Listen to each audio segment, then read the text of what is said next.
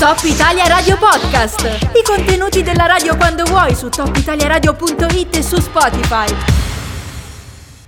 Ma in tutto questo parlare di, di Green Pass che, che, stiamo facendo, forse stiamo un po' trascurando gli altri temi che esistono. Ad esempio oggi sulla stampa c'è tutto un articolo che parla di, di sicurezza in montagna da tanti punti di vista, eh, sia dal punto di vista dell'imprudenza dei, dei singoli insomma, eh, alpinisti, escursionisti, sia anche da un punto di vista del, dei rischi che si corrono quando ci si affida a guide che non sono guide, cioè che sono abusivi, che millantano titoli che non hanno e che dicono vi porto io fin su al ghiacciaio, poi magari magari non hanno le competenze e rischiano di, di farvi vivere una situazione di pericolo. Noi abbiamo contattato proprio al volo eh, Ezio Marlier, che è nostro amico ed è presidente dell'Unione Guida Alpine Valdostane. Buongiorno Ezio, intanto ben trovato.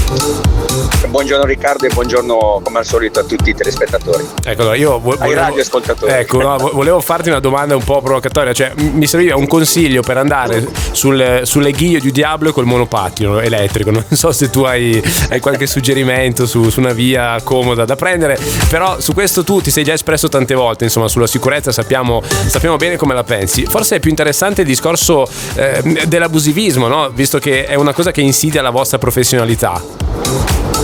È in assoluto il, eh, il, fenomeno più dilagante in questo momento in Valle d'Aosta. Eh, è evidente che ci sono un sacco di agenzie che utilizzano eh, delle persone che non hanno le qualifiche e tantomeno i titoli per poter fare determinate attività turistiche in Valle d'Aosta di accompagnamento.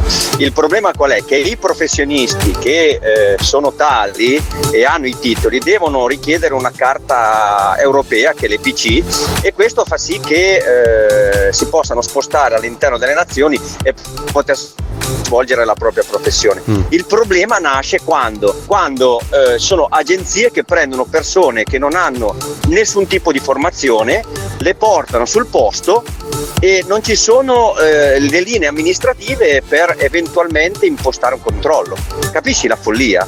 Cioè, e, e, su questo qua queste grandi agenzie chiaramente ci giocano sopra. Cioè tu stai dicendo che, che al momento manca, proprio, manca proprio lo strumento per controllare sì, in questo momento manca, manca, proprio uno strumento per controllare, perché il professionista è obbligato ad una specie di autocontrollo.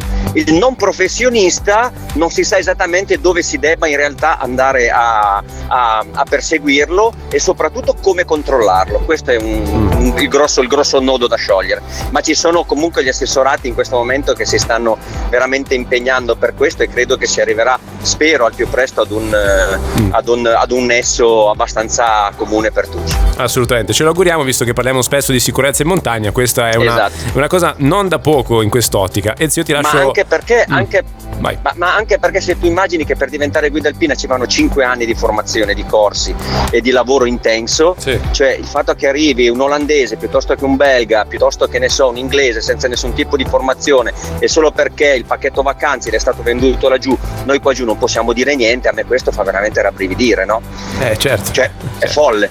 Certo, poi è un po' quello che eh. è successo tanti anni fa con, per quanto riguarda i maestri di sci sì. e eh, le situazioni che, si, che c'erano sulle, sulle, piste di sci, ecco voglio dire. Eh, ci stiamo arrivando anche noi e spero che si trovi la formula esattamente come per loro. Ecco sì, infatti tu eh, oggi hai rilasciato anche un'intervista alla stampa dove parli appunto di parecchie figure senza requisiti eh, che di fatto esatto. arrivano sulle esatto. nostre montagne. Quindi sono anche, tu dici quantitativamente parecchi? Ma assolutamente sì, perché comunque vendono l'altro giorno in un'attività di canyoning eh, c'erano 30 ragazzi accompagnati da queste persone mm. e noi non sapevamo esattamente, cioè non sappiamo minimamente se questi abbiano o meno i titoli per poterlo fare, perché se li hanno ben vengano. Mm. Mm. Però siamo a conoscenza del fatto e che loro non abbiano nessun tipo di, di formazione ecco.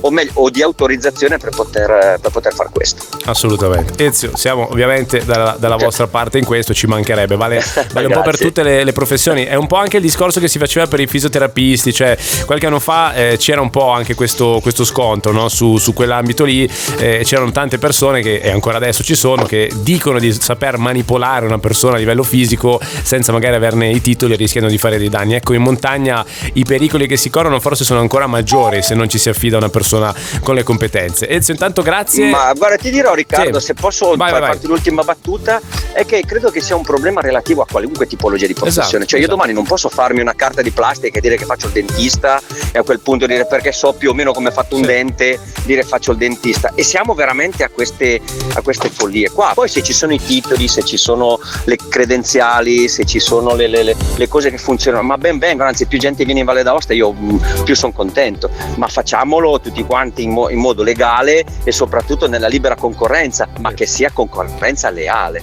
Eh, Questa è la eh, cosa esatto. più importante. Assolutamente. Grazie Ezio Marlier, presidente dell'Unione Grazie a voi. Valdostana Guida Alpine. Alla prossima. Guarda, intanto noi proseguiamo e andiamo con 30 secondi.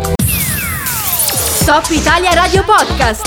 I contenuti della radio quando vuoi su topitaliaradio.it e su Spotify.